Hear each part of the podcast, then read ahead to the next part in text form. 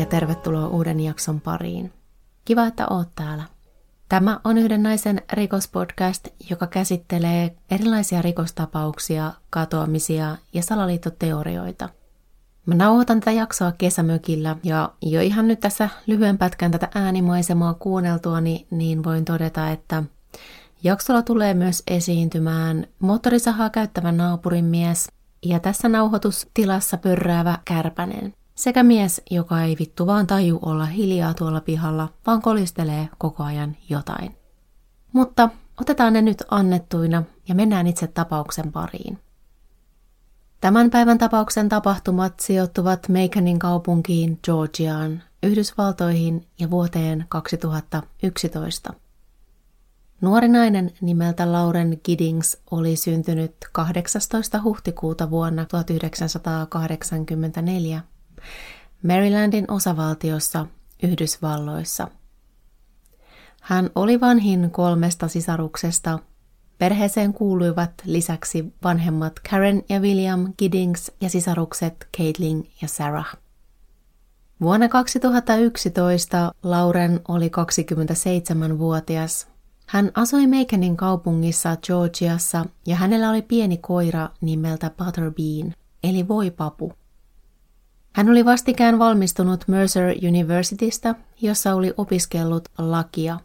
Hän halusi työskennellä rikosoikeuden parissa.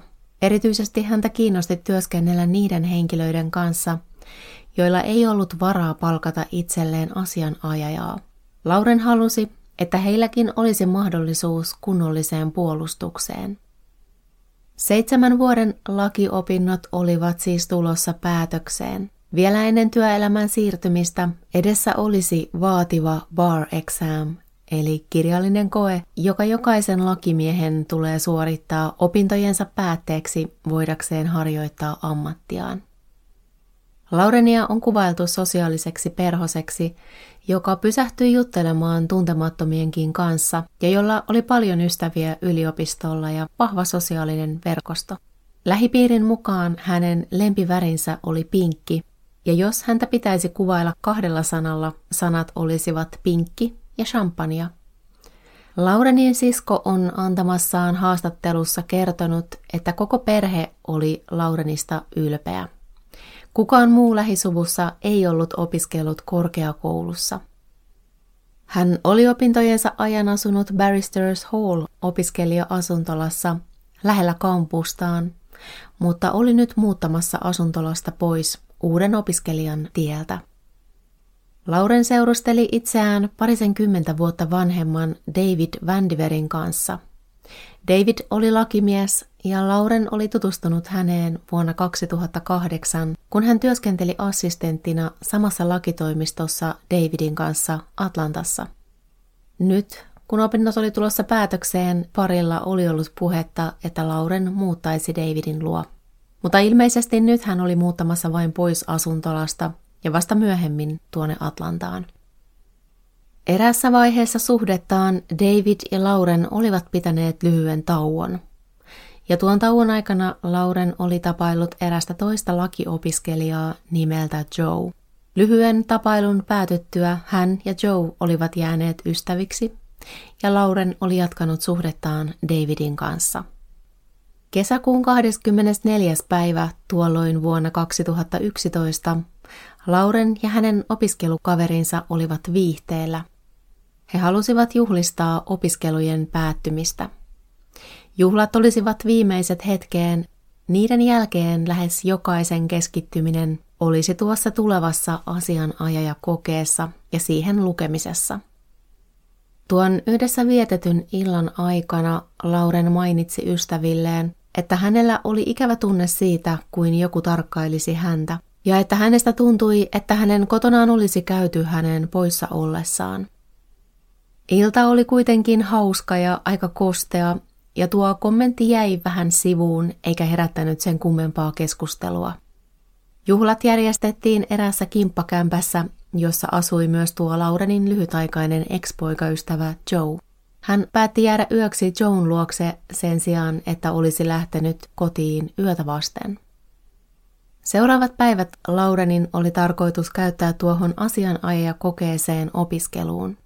Lauren oli perheelleen sanonut, ettei hän olisi tavoitettavissa kovin hyvin, sillä hän lukisi kokeeseen ja viettäisi paljon aikaa kirjastossa. Pikkuinen Butterbeankin oli viety hoitoon vanhemmille. Kului päivä ja toinenkin ilman, että perheenjäsenet tai ystävät kuulivat Laurenista.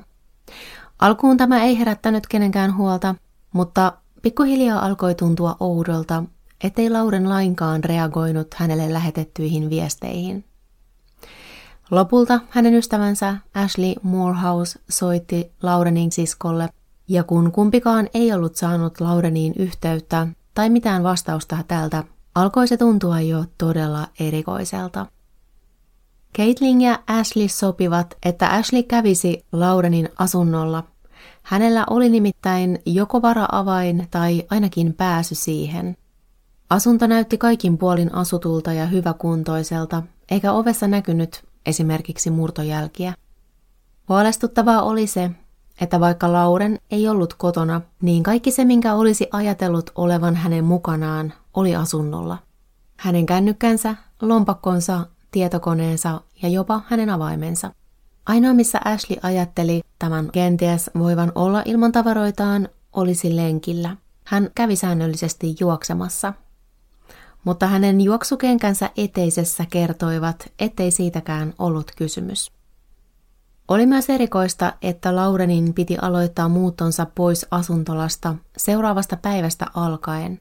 Mutta vaikka tavaroita oli selkeästi jo otettu esille pakkaamista varten, mitään ei oltu pakattu. Ashley ja jokunen muu Laurenin ystävä ja naapuri kävivät Laurenin koululla ja kirjastossa, ja he kyselivät asuntolan naapureilta, osaisiko kukaan antaa vihjettä tämän olin paikasta tai ylipäätään viimeaikaisista tapahtumista. Kun tämä ei tuottanut tulosta, tehtiin Laurenista katoamisilmoitus 29. kesäkuuta. Seuraavana päivänä, 30. päivä, poliisi saapui Barristers Hallille tutkimaan Laurenin asuntoa ja kuulemaan tämän ystäviä. Asuntolalla oli useampikin poliisiauto ja ne tukkivat parkkialuetta ja joitain kulkureittejä. Samainen päivä oli myös roska-auton keräyspäivä – ja kun roska-auto saapui asuntolalle vain hetki poliisien jälkeen tyhjentämään sen roska-astiat, oli sen kulkureitti poikki poliisiautojen takia, eikä sillä ollut pääsyä astioille. Roska-auton kuljettaja päätti jatkaa kohti seuraavaa kohdettaan. Barristers Hallin roska-astiat pitäisi tyhjentää toisena päivänä. Tämä pieni ja varmaan aika merkityksettömältä tuntuva yksityiskohta oli yksi merkittävimmistä seikoista koko tapauksessa. Nimittäin vielä tuona samana päivänä kyseisistä roska-astioista löydettiin painava jätesäkki ja jätesäkistä paljastui nuoren naisen torso. Jos poliisit olisivat saapuneet asuntolalle vasta roska-auton vierailun jälkeen, kuka tietää, olisiko torsoa koskaan löydetty. Heti ei tietenkään varmuudella voitu sanoa, oliko löydetty ruumiin osa Laurenin. Vaikkakin sitä pidettiin erittäin todennäköisenä, luonnollisesti, kadonnut nainen, löydetty torso, ei tarvitse kummoinen Sherlock Holmes olla päätilläkseen tämä. Myöhemmin tämä vahvistui tutkimuksissa. Lauren oli kuollut ja osa hänestä löydetty roska-astiasta. Etsinnöistä huolimatta muita hänen ruumiin osiaan ei löydetty. Tutkijat yrittivät selvittää, koska Lauren oli kuollut – hän oli ollut juhlissa 24. päivä kesäkuuta ja poistunut tuolta juhla-asunnolta seuraavan päivän lauantain 25. päivä aamuna. Hänen tavaroistaan löydettiin kuitti pikaruokaravintolasta lauantai-iltapäivältä. Ja kun ravintolan valvontakamerat tutkittiin, pystyttiin nauhoista havaitsemaan Laurenin auto drive-in kaistalta. Hän oli myös lähettänyt tietokoneeltaan sähköpostia saman lauantai-päivän iltana. Tuohon sähköpostiin päättyivät havainnot ja elonmerkit Laurenista. Poliisi kuuli hyvin pian Laurenin lähipiiriä. Luonnollisesti suuren kiinnostuksen kohteena poliisilla oli Laurenin poikaystävä David ja ex-poikaystävä Joe. Etäsuhde Davidiin, yöpyminen Joan luona, Poliisia kiinnosti tietää, liittyykö kuvioon jotain mustasukkaisuutta tai kolmiodraamaa. Ja koska useimmiten tekijä löytyy henkirikoksen uhrin lähipiiristä, joten jo se teki näistä kahdesta miehestä kiinnostavan poliisin silmissä. Joella todettiin olevan pitävä alibi.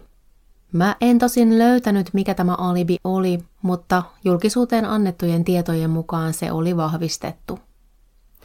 Joe myös kertoi, että vaikka Lauren oli yöpynyt hänen luonaan juhlien jälkeen, ei heidän välillään ollut tapahtunut mitään fyysistä, eikä heidän ystävyyssuhteeseensa liittynyt mitään mustasukkaisuutta tai draamaa. Myös Davidillä oli pitävä alibi. Hän oli ollut koko viikonlopun golfreissussa Kaliforniassa. Hän osasi kertoa poliisille, että Lauren oli joitain kertoja maininnut myös hänelle samasta asiasta – kuin oli viimeisen ulkona vietetyn illan aikana maininnut ystävilleen. Että hänestä tuntui kuin häntä tarkkailtaisiin ja että hänen mielestään tavarat hänen asunnossaan olivat vaihtaneet paikkaa hänen poissa ollessaan.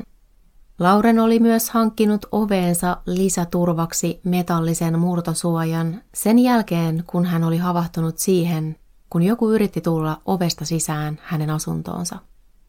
Samankaltaista tarinaa kertoi myös sisko Caitlin, jolle Lauren myös oli näistä tuntemuksistaan puhunut jo kuukausia aiemmin.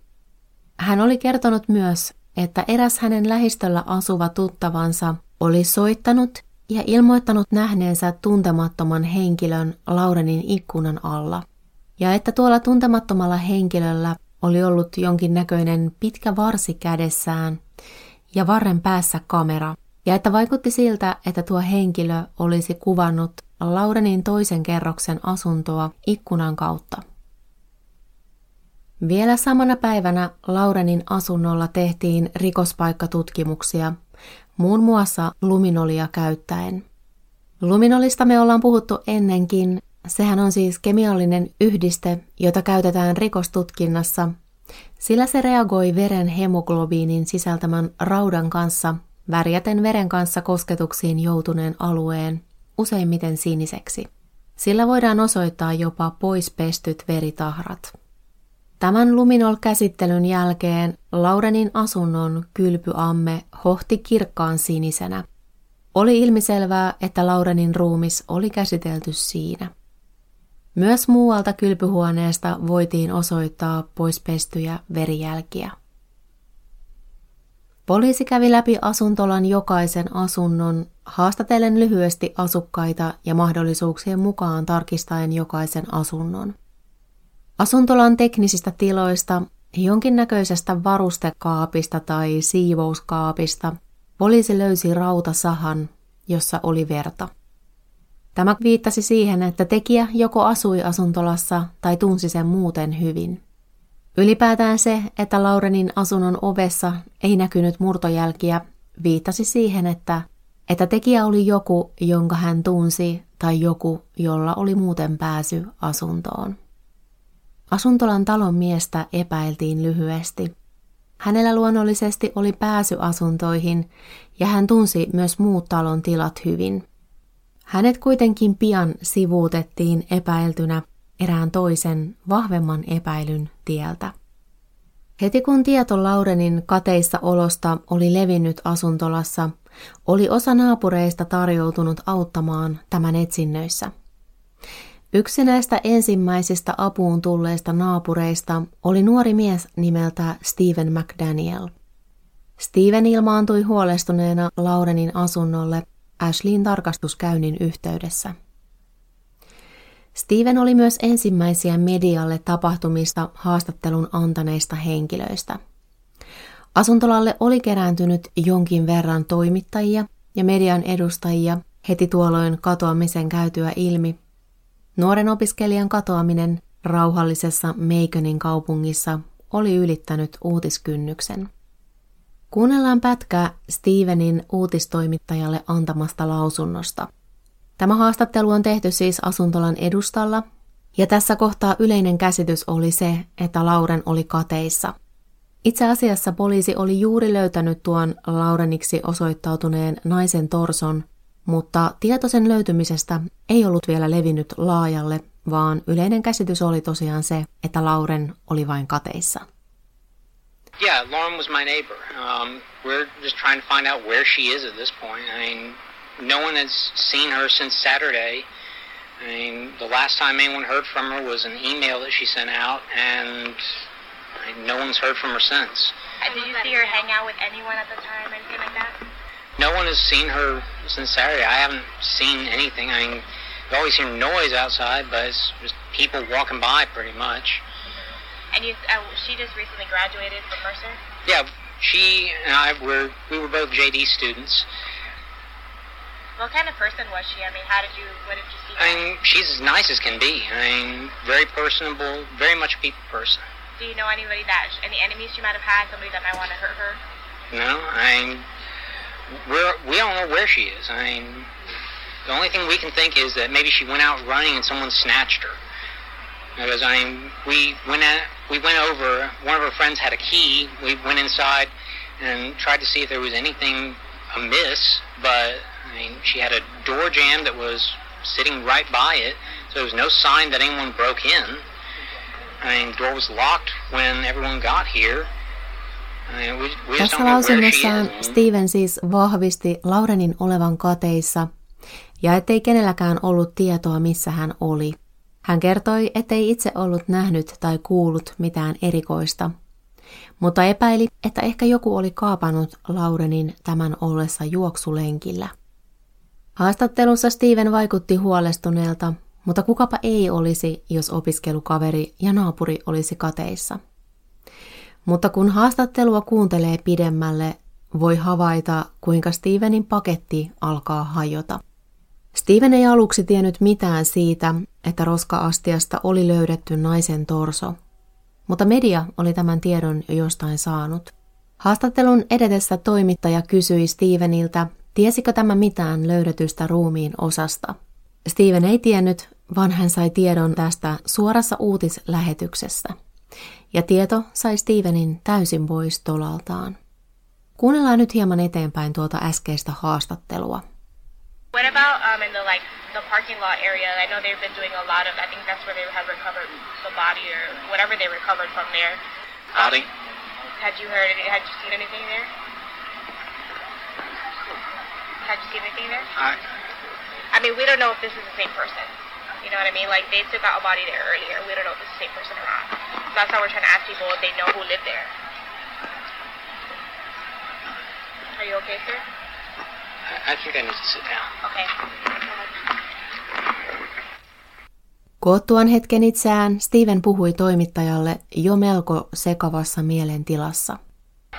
I no one had seen her since Saturday because I we all just there's not a whole lot of interaction unless we're doing classes. Right. And she was doing the online version of it. I mean, I, I, I don't know anyone that would want to hurt her. She was as nice person as there is. I,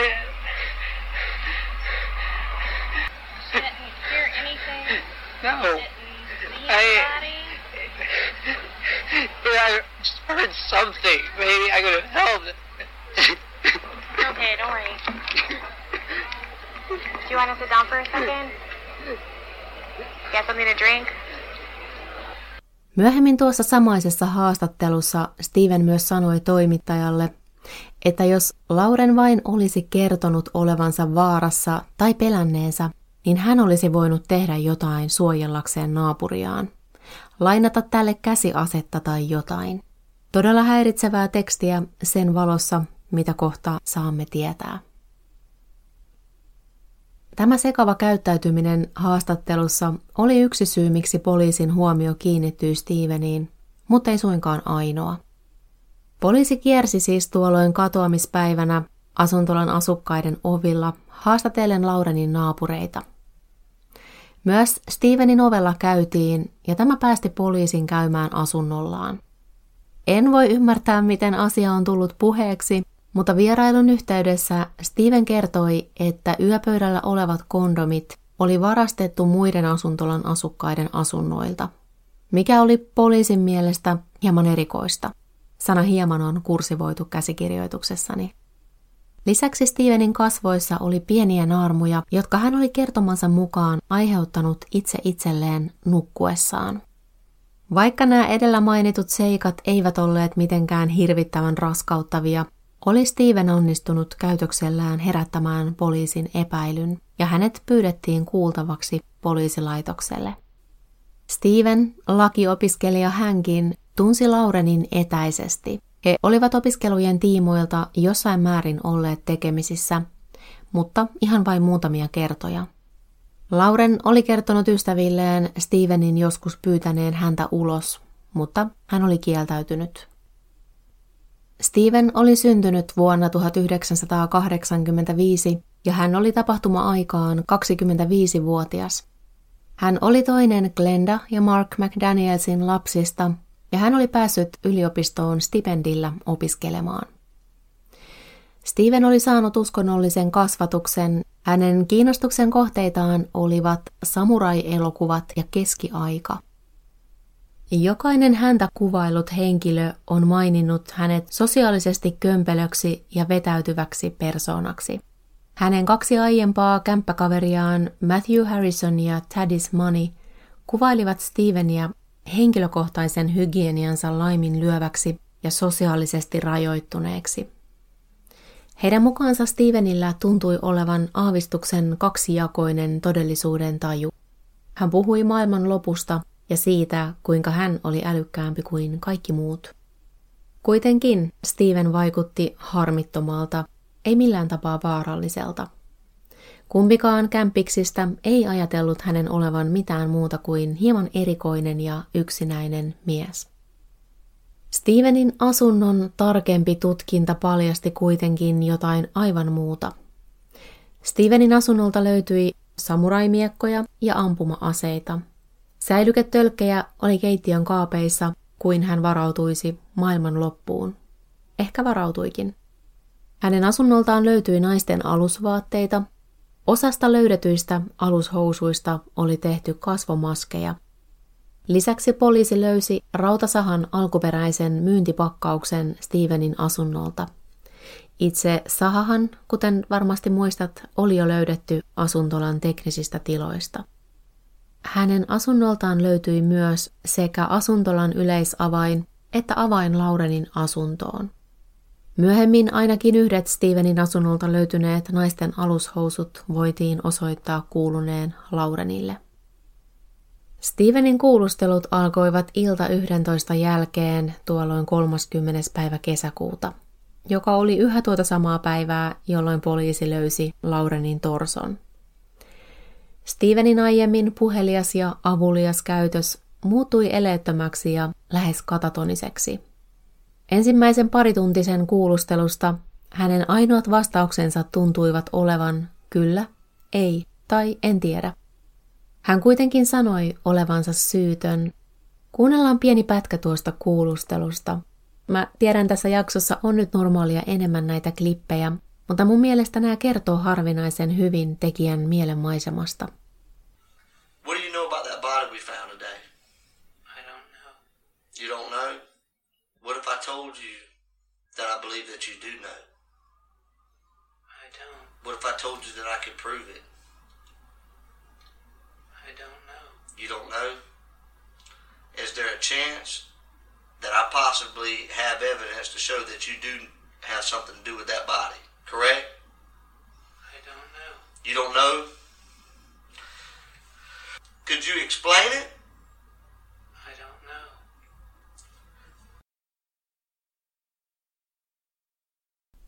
Samaan aikaan kun Stevenia kuulusteltiin, hänen tietokoneensa oli tutkittavana – ja sen löydökset puhuivat karua kieltä Stevenin persoonasta ja hänen viimeaikaisista tekemisistään. Tietokone paljasti Stevenin katselevan väkivaltaista pornoa ja koneelta löytyi myös lapsipornoa. Hän oli tehnyt Google-hakuja muun muassa hakusanoilla kuinka hyväksi käyttää nukkuvaa naista, kuinka murtautua asuntoon, jonka ovessa on murtosuoja, sekä alaston Lauren Giddings.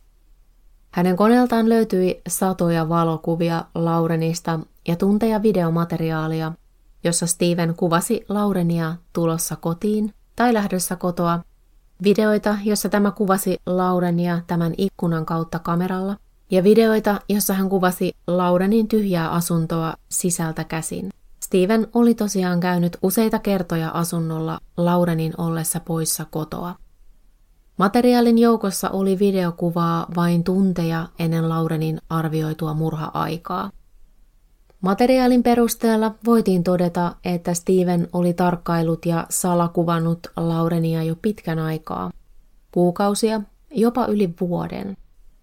Laurenin intuitio siitä, että jotain outoa hänen asunnollaan tapahtui, piti tosiaan paikkansa. Hän ei vain tiennyt, että Steven oli sen takana tai että hän itse olisi hengenvaarassa.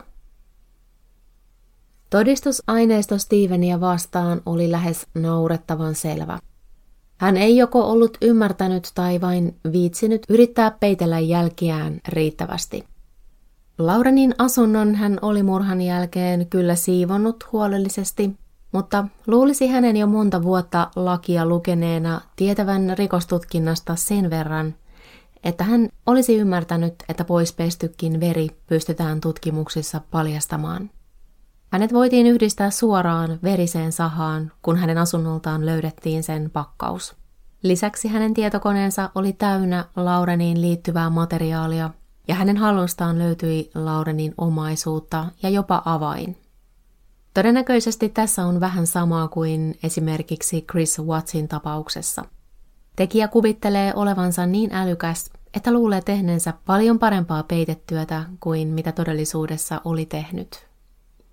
Ehkä Stevenkin ajatteli, että Laurenin ruumista ei tultaisi löytämään enää, eikä sitä myöten murhatutkintaakaan tulisi. Saati, että häntä osattaisiin epäillä, etenkään hänen omasta mielestä kenties taitavan huolestuneen naapurin roolisuorituksensa jälkeen. Vuoden 2011 elokuussa Stevenia vastaan nostettiin syyte Laurenin murhasta – hän sai syytteet myös lapsipornon hallussapidosta sekä asuntomurroista. Steven ymmärsi kuolemantuomion olevan jopa todennäköinen tuomio vedenpitävät todisteet huomioiden, joten hän teki sopimuksen, jossa myönsi syyllisyytensä välttääkseen kuolemantuomion.